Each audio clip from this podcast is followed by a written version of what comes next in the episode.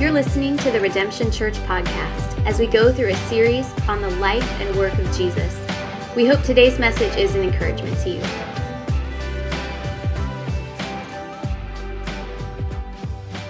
Uh, we are going to finish our series this week. Uh, it's called The Life and Ministry of Jesus. Last week we talked about um, the, the trials and then even the path to the cross. And we got that beautiful example of uh, Simon uh, taking up his cross and following Jesus in a very literal way that we get to do figuratively. Um, so uh, tonight we are actually going to be in uh, John chapter 19 and uh, a little bit in Matthew chapter 27 and a little bit in Luke chapter 24. There is a lot of scripture tonight, so uh, hang with me, but I know we'll get through it. Uh, there's some incredible stuff in here, um, and we won't even cover probably half of what you could cover if you really go through every uh, element of the crucifixion through the four gospels. So we're going to take a look at it through a couple of the different gospels, and uh, then, of course, we'll, we'll end with the resurrection to really seal up our series here and put that final stamp of uh, God's love uh, on this series. Let's pray as we get into the word. Lord Jesus, thank you. Uh, thank you, Lord, that. Um, Lord, that you have uh, brought us on this incredible journey as we've talked about your life, Lord. And uh, Lord, we know that, uh, Lord, you've taught us so much about who you are and your love for us, and that you want to continue to teach us, Lord. So, Lord, tonight we just ask, Lord, that through your Holy Spirit, Lord, that you would teach us that you would guide us through your word, Lord, and uh, Lord, that we would grow in our relationship with you, Lord, and that we would be stronger witnesses of who you are as well. So thank you, Jesus. We love you, and we just ask you to minister to us through your word. In your name, amen. Amen. So, you guys know I always like stories. And uh, so, I want to start uh, a little bit with a story because we're going to be talking about the cross tonight. Okay? And a couple of years ago, I was in Target. Okay, now, whatever you think about Target, either way, that's where I was. Okay, I was in Target. Okay, and I was checking out, and I saw a girl at the checkout line, and she had this fresh tattoo on her arm. All right, and it completely showed she couldn't have it covered up because she had just gotten it. And so it was a strange tattoo, uh, and it really drew my attention. And so it was a glass of alcohol, some pills, and a syringe. And I thought, whoa, that's rough, right? So I said, So what's your tattoo mean? And she said, It's called Death Cocktail. She said, I was in a really dark place when I got this. So my boyfriend and I both got matching tattoos of Death Cocktail. Just the total, like, oh my gosh, the darkness. So I began to talk to her a little bit, and she basically told me to shut up. She said, It's really none of your business, and you just need to stay out of my life. I was like, Okay. So I packed up my groceries and I went out to my car and I began to pray for her. And I just sat in my car almost weeping, praying for this poor, lost girl. Um, so I've been through with people that have walked through suicidal ideology and all of these types of things. And I just thought, Lord, please help this young lady. For the rest of her life, or until she gets it covered up. She's got death cocktail as a constant reminder on her arm. A constant reminder on her arm. And so we think about the cross, the cross.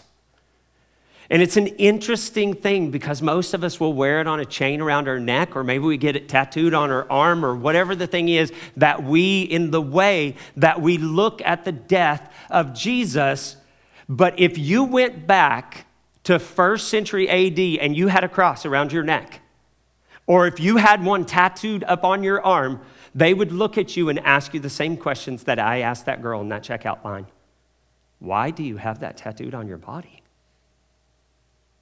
If you went to the moment before Jesus was crucified on it, before it became that emblem, emblem of suffering and shame that led to redemption, the cross was a horrifying, horrifying symbol of punishment. Just like that syringe. It was like the death penalty. given to people. Right? It's wild because it's through Jesus, it's through this story tonight that the meaning of the cross will take a totally different turn. A totally different turn. It no longer has that same meaning to us anymore. Today, we wear it on our cross. I don't want you guys to be taking them off in the middle of service, right? As people are like, oh, get that thing off and get this thing covered up, whatever. No, that's not what we're talking about because it has a different meaning today because of what he did. And that's what we're going to talk about tonight, okay?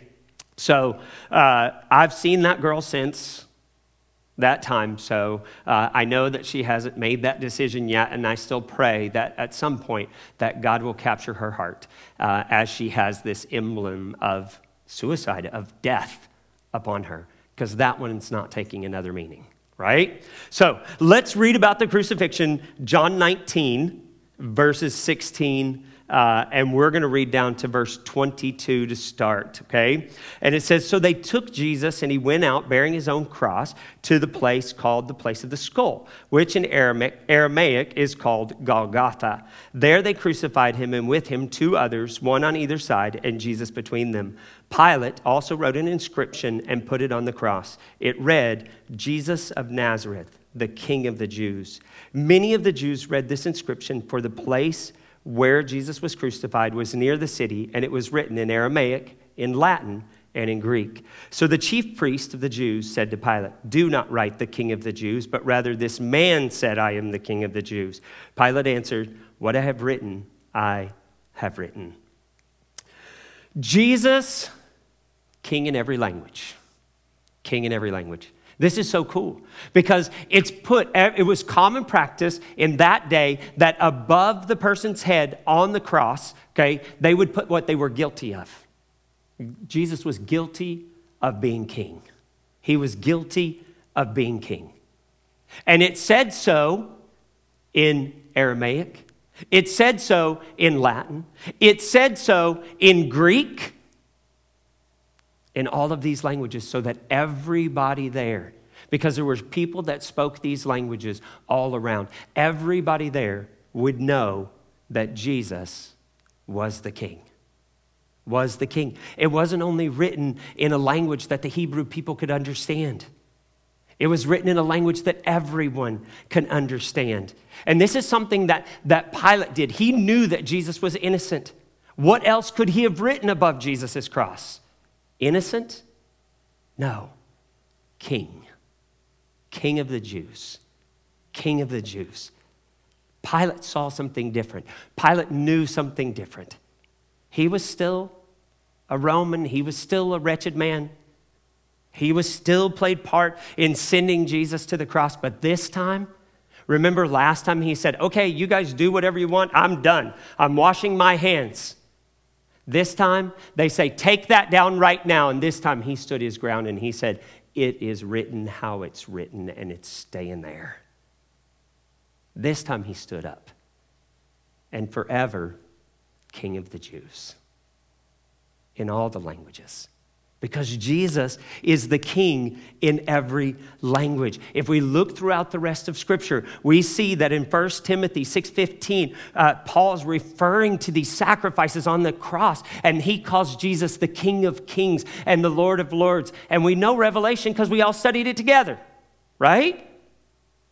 Jesus is referred to by John in the book of Revelation in chapter 17 in verse 14, he calls him the King of Kings and Lord and Lords. Uh, and, um, and then again in Revelation chapter 19, verses 11 through 16, in the second coming of Christ, it says, There on his thigh was tattooed King of Kings and Lord of Lords. Jesus is King. It doesn't matter what language, it doesn't matter where you are, who you are, Jesus is King. And he's King above every other king. Let's keep reading. Verse 23 and 24. Uh, down through 27, I'm sorry. Uh, when the soldiers had crucified Jesus, they took his garments and divided them into four parts, one for each soldier, also his tunic. But the tunic was seamless, woven into one piece from top to bottom. So they said to one another, Let us not tear it, but cast lots for it to see whose it shall be. This was to fulfill the scripture which says, They divided my garments among them and for my clothes they cast lots. So the soldiers did these things, but standing by the cross was Jesus, where his mother and his uh, mother's sister, Mary, the wife of Clopas, and Mary Magdalene. When Jesus saw his mother and the disciples who he loved standing nearby, he said to his mother, Woman, behold your son. Then he said to the disciple, Behold your mother. And from that hour, the disciple took her into his own house. Here, we have prophecy fulfilled and character revealed. Okay? So let's look at what's going on here. So it's a fulfillment of prophecy, Psalm 22. Last week I said read Psalm 22 and Isaiah 52, 13 through 15, and Isaiah 53. I hope you did your homework because I'm going to make quick references to these, okay? Psalm 22, verse 18, is where this prophecy, they divided my, my garments among them, and for my clothing they cast lots. This is a beautiful psalm, okay, that depicts the crucifixion of Jesus long before it happened, okay? Long before it happened, all right? Before they were even crucifying people, all right? So uh, David wrote this psalm, and it says, Okay, they would cast lots for his clothes. So this is a common practice, right? But it also shows the heart and nature of man. Here you have these men, Jesus, who's completely innocent, being nailed to a cross. And these soldiers, yeah, this is everyday work right here blood gushing out as they nail them to the cross and them beaten and bruised and we're walking up this path and we're, we're whipping them and we're making fun of them and all these things. And all i'm worried about is what piece of clothes do i get? Clothing do i get? Do i get the big one? Right? Do i get the big one? Please give me the big one give me the big one. And here he's dying in the background. And so you see the nature of man Man is wretched, his heart is wicked. But then you look at Jesus hanging on the cross. His hands had been nailed through in here. In the Bible, hand is from the elbow all the way to the fingertip, right? They still measure horses that way, if I'm not mistaken, right? He's five hands tall, and, and that means from here to here five times. It's about 18 inches roughly, right? So, so it's nailed in here because this wouldn't hold anything. You'd fall right out. So it's nailed in here, which is worse. I don't want to get too graphic, but if you put a big old spike in there, you're going to break some of those little bitty tiny bones inside of there. Horrible, horrifying.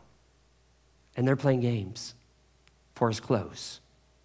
But Jesus, in the midst of this, while he's watching these men play game for his clothes, looks over here and sees the suffering that his earthly mother was going through but he also sees the suffering that his disciples are going through.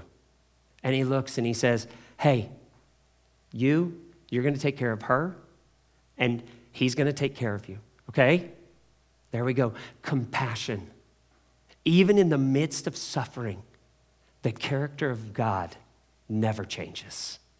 Even while he's hanging on the cross, his compassion still flows out.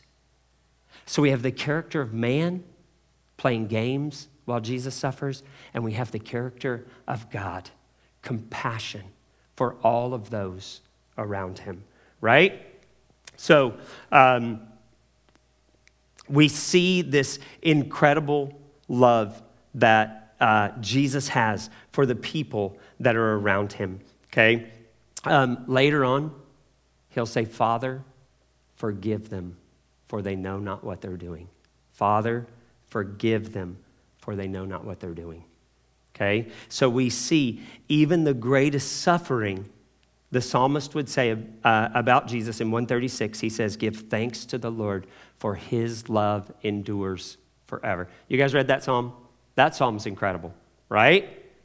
It gives you all of these things, and every single phrase ends with, For his love endures forever for his love endures forever. I didn't count how many times it says it, but it's at least a dozen. For his love endures forever. I think the point of the psalm is for you to know that his love endures forever, even while hanging on the cross.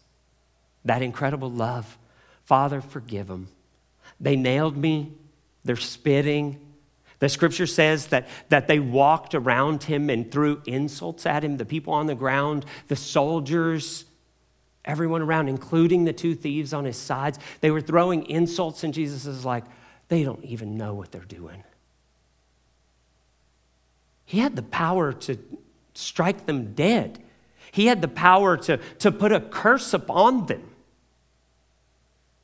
Father, forgive them. Yeah, I want to make sure she's taken care of. I want to make sure that, that these guys are good the compassion, the love, the forgiveness, the character of God revealed in the midst of his suffering. Now we're going to turn to the book of Matthew because I think this part is really important and I want you to see this. All right? Matthew chapter 27, verses 45 through 46. And it says, From noon until three in the afternoon, darkness came over the land. And about three in the afternoon, Jesus cried out in a loud voice. He said, Eli, Eli, lema sabachthani. I don't know if that's right or not, which means, My God, my God, why have you forsaken me? Okay? My God, my God, why have you forsaken me? Now, you might recognize this statement My God, my God, why have you forsaken me? Jesus is quoting Psalm 22 yet again. Psalm 22. I said you might recognize it because I gave it to you for homework. So only one person is going, yes, yes. Okay, thank you for doing your homework. I'm kidding. Okay, uh, so Jesus became my sin, my sin for my righteousness, that I may become righteous. Okay? He became my sin right there on the cross. So let's talk about what's going on here. This is the most difficult part on the cross. Okay? We talked about it before. Peter, when he went to the cross, history tells us that he went to the cross, he was singing hymns. He was singing. He was excited about going to the cross that he was counted worthy to even die for his Lord, but he didn't want to die the same way, so he was crucified upside down. He told his wife, Don't worry about me, I'm going home today. Yet Jesus sweat great, great drops of blood as he went to the cross. And this is why, people, right here, as he quotes the Psalms right here, he says, My God, my God, why have you forsaken me? I call this the momentary separation. 2 Corinthians 5.21 says uh, that Jesus didn't carry our sins to the cross. He became our sins on the cross.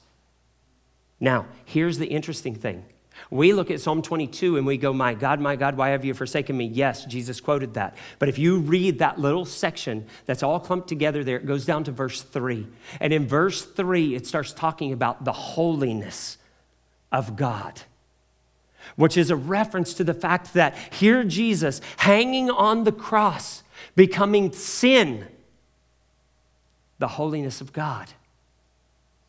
Because Jesus became our sin, he had to disconnect to be able to die for our sins. Because he became our sin, he didn't carry him in a black trash bag, guys. He's not like a Santa Claus that took all of our sins to the cross for us and said, Hey, guys, I'm going to go throw these away for you. No, he literally became the sins. Imagine every murder, every rape coming on Jesus at the same time, every pedophile, every lie. Every bit of pornography, every little bit of thing that we do every single day, every blasphemy poured upon him at the same time. And it's in that moment that he cries out, My God, my God, why have you forsaken me? It would be for this split moment in all of history that this would ever happen, and it will never happen again. The Godhead has been united, it has been together, it has been one God for all of eternity. But this is the greatest sacrifice ever for Jesus to have become man and become sin and have to be pulled apart from the holiness. Now, the good news is that glory is immediately put back together upon his death and resurrection. Okay? So we've got nothing to worry about there. But he had to. This is why Jesus sweat great drops of blood when he was in the garden, because the holiness of God. So he did all of this. The Bible says he became my sin so that you and I might have the righteousness of God in us. We get to be righteous because he became sin. We get to be righteous. Paul said in, in Colossians chapter 1, verse 22, he says that through Jesus' body, through his work on the cross, I am called a saint. I have been made pure because of what he did on that cross, because he took my sin. He became my sin. He died. He put it away. He put it away. And I think that's where that agony came from as we studied Gethsemane. I told you when we were studying Gethsemane, we were going to talk about this again in the cross. When he's sweating those great drops of blood, when he's in that agony, agony, agony Father, take this cup from me. This is the cup. This is the cup, this, this separation. Darkness, three hours of darkness. Silence, separation. Guys, this is a very definition of hell darkness, separation from God, silence. The very definition of hell sins overwhelming. Jesus has experienced this wrath for you and for me. Let's go back to the book of John. And this is a beautiful, beautiful picture in John 28 through 29. John 19, 28 through 29. Give you a second to flip your phone there. I hear some pages. That's good. I just love the good old fashioned sound of Bible pages turning. I just love it. It's so good, right? John 19, 28 through 29, it says, After this, Jesus, knowing that all was now finished, said, To fulfill the scripture, I thirst. A jar full of sour wine stood there so they put a sponge full of sour wine on a hyssop branch and held it up to his mouth. When Jesus had received the sour wine, he said, It is finished. And he bowed his head and he gave up his spirit. And he bowed his head and he gave up his spirit. Now, sour wine is this really cheap wine. Today, think of it like box wine or, or one of those like really cheap $3 bottles of wine that will just give you a terrible, terrible headache. This is what the guards drank, okay? And so there was some remnant of compassion in them because when they said, when Jesus said, I thirst, they felt something. They felt something. And you will see later on that some of these guys actually stand back after all of this happens and go, Surely this is, he is who he said he was. And they'll just be in awe of what's happening. So when he said he thirst, there's something moved in them to actually try to get something for him. Because that excruciating pain that he was experiencing on the cross, that was part of it. But also that, that terrible thirst of hanging there in the sun. They're in the middle of the desert. They walked him up to a hill in the middle of the sun. Three hours of darkness comes, the thirst. I thirst. So they try to give him some cheap wine. Some cheap wine. Okay? And then Jesus, all right, received the sour wine and said, It is finished. Now, Pastor Daniel, many years ago, I think maybe two or three years ago, uh, I think you did a whole message on this word, didn't you? Uh, tetelestai. Tetelestai. I gave myself a pronunciation guide here and still don't know if I'm saying it right. Tetelestai tetelestai. It's a Greek word meaning paid in full, but it has a lot deeper meaning, which is really cool. Okay? So this word has so many meanings. It has so many meanings. And Jesus says this on the cross. He says tetelestai. Tetelestai, okay? He only says it one time. I said it twice for effect, right? So in the common language, the word was used when a servant finished a job. He'd go to his master and say, tetelestai. Jesus was a servant. He called himself a servant through the whole, th- whole thing. So he's looking at his father, saying, Tetelestai. As a servant, I'm finished. It is finished. The job you gave me, it is finished. Okay? That's the servant definition of it. It's also used by a priest when he's examining the lamb sacrifice, meaning it was worthy, complete, and unblemished sacrifice. He's doing this investigation, this, this lamb or whatever sacrifice was, was given, and to give that seal of approval, meaning that the examination was finished and it was approved, tetelestai. And he'd give the sacrifice back for them for it to be sacrificed. Tetelestai. He is prepared. He is worthy. He made the cut. He gets to be fully sacrificed. He gets to be the pay, payment, tetelestai.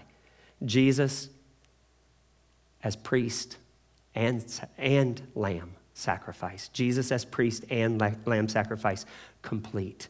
All right, tetelestai. It was also used by a debtor and the debtee. So if I was to buy a house from you, I didn't have enough money. So we, we write up a, a, a loan agreement, okay? And when that loan agreement is finished, you write tetelestai on the front of it and you post it on my door so that everybody can see it that that debt has been paid in full. The debt has been paid in full. Jesus owed nothing, yet he paid our debt in full. He had no debt. He had no debt. He would have been the debtor. We are the debtee, but we had no means to pay it back. So the debtor came and paid his own price. Okay? Tetelestai. Tetelestai. It's also used by an artist. When they're creating their masterpiece, they put the final stroke on it. And they stand back and they go, finally, tetelestai. Finally, tetelestai. What a beautiful picture. What such deep meaning in a single word. Such deep meaning in a single word for what Jesus was doing right there. Man, he was putting that piece in the puzzle that made the whole thing make sense. That made the whole thing make sense. Man's redemption, that final piece of man's redemption put together to finish God's masterpiece, his plan for us to be able to be back with him again. That beautiful, final, completed work. Old Testament prophecies fulfilled in Jesus, the fulfillment of the law, that last piece of the puzzle. How beautiful. After Jesus yielded up his spirit, it says, then he bowed his head and he yielded up his spirit. Three miracles happened at this moment. As he yielded up his spirit, the Bible says, okay, uh, these three miracles happened at this moment. The veil, okay, if you know the temple, the way the temple was set up, in the center of the temple was the Holy of Holies.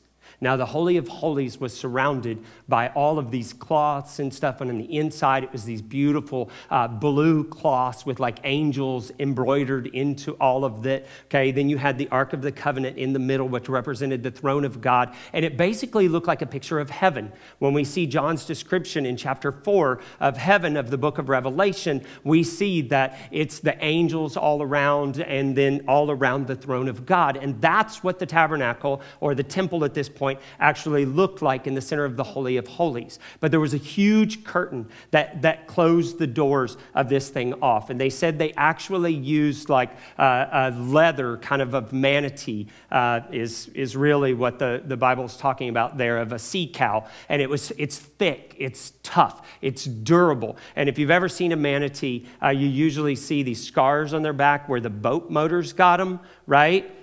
But they're really tough. Their skin is really tough, so they can endure a lot more than a regular uh, animal would be able to endure in that. If you had another animal like that, it would kill them instantly. But these things are tough. So the outside layer was actually covered in this type of leather, right? Now, these, these things were about seven inches thick of layered leather and cloth, these walls were this veil was that covered off the entryway to this room. And that veil was torn from the top to the bottom. it was torn from the top to the bottom. That's to show us that it was God Himself that tore it. He tore it from the top to the bottom. That thing didn't rip from the bottom because it was God reaching down to man, opening up the access to the throne room. We see in Hebrews chapter 4, it says, Now, because of our great high priest, we can enter into the throne room of God with our petitions in our time of need of His grace and His mercy. We get to go in. That veil was torn when Jesus said, Tetelestai, and gave up His Spirit. That veil was torn. The other miracle that happened here is uh, that there was a great earthquake. There was a great earthquake at this moment. And it says that graves opened up. Now that's weird, isn't it? And then, if you continue reading on, it actually says at some point, and we don't know exactly when, most people believe that was possibly a couple of days later that these graves basically broke open at this point in this thing. And then it says the saints rose out of them and started walking around. That's wild, y'all, right? That's wild. Okay? So, and, and, so we see at that point the graves of the saints were opened up by this earthquake, and we see the resurrection of the saints. And so Warren Wiersbe has a quote about this that I really like. He's one of my very favorite commentators, and he says, The torn veil indicates that he conquered sin. The earthquake suggests that he conquered the law and fulfilled it, and the resurrection proves, the resurrections prove that he had defeated death in that moment. All of those things happen to show those various things. Okay? He says that the earthquake is very similar to what happened when Moses was receiving the law on the mountain. God's presence was there, and the people started shaking. Okay? So uh, that's what the scripture says in the book of Exodus right? So he said that he believes that is the law fulfilled in this moment through these three miracles. Those resurrections is defeating death and the veil conquering sin, giving man access to God. What a beautiful depiction. What a beautiful thing. Tetelestai, all in one word. Jesus made all of that. He did all of that, all in one word. Oh, the power of a word, right?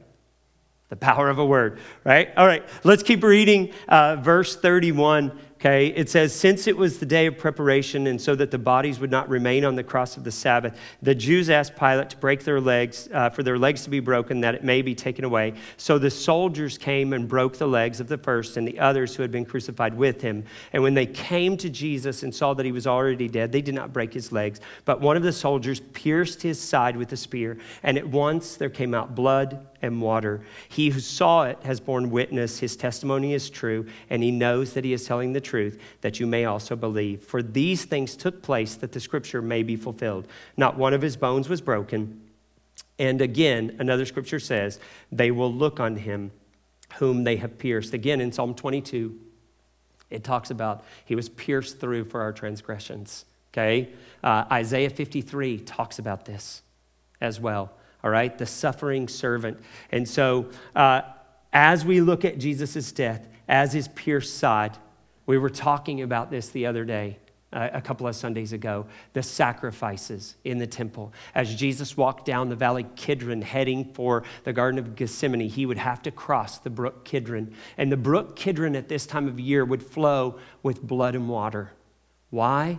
Because there were so many sacrifices made on the altar that the priest had to clean the altar with water and it would run down a little thing that had been dug out, down through the floor of the temple, underneath of the temple, out into the brook Kidron.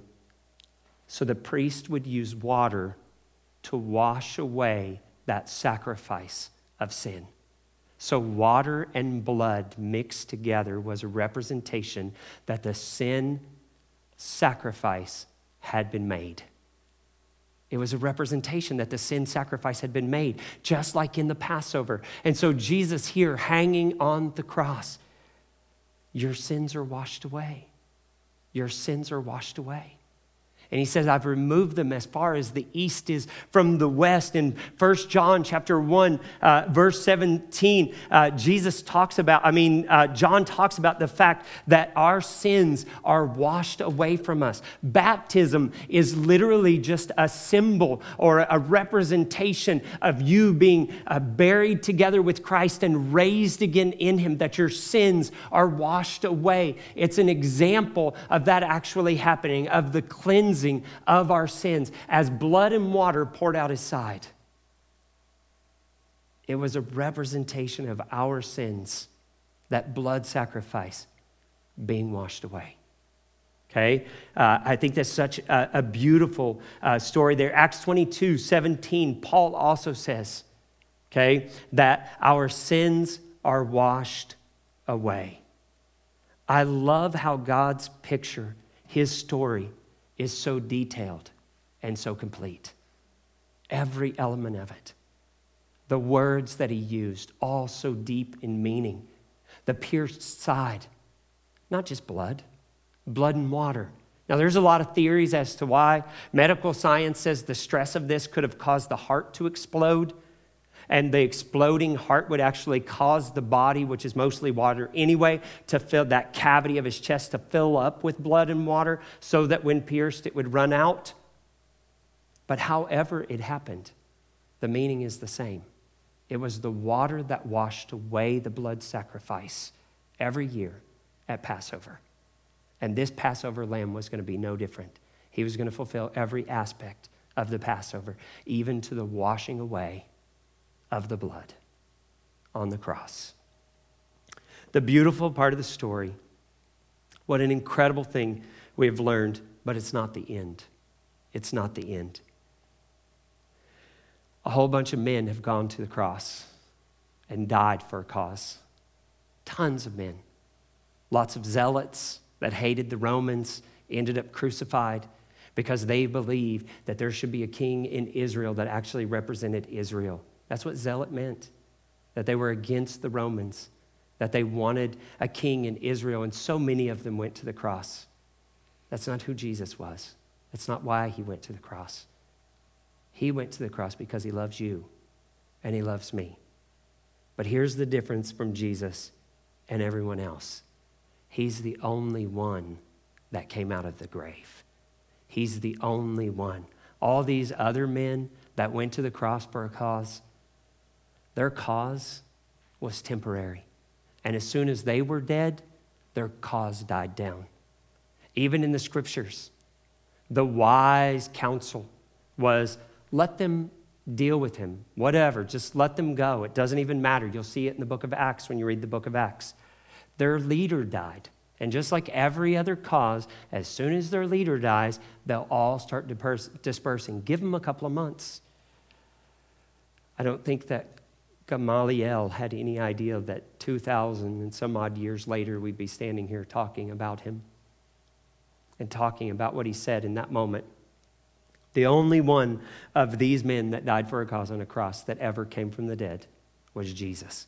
And this is what sets him apart. This is what makes him different. Luke 24, 1 through 6.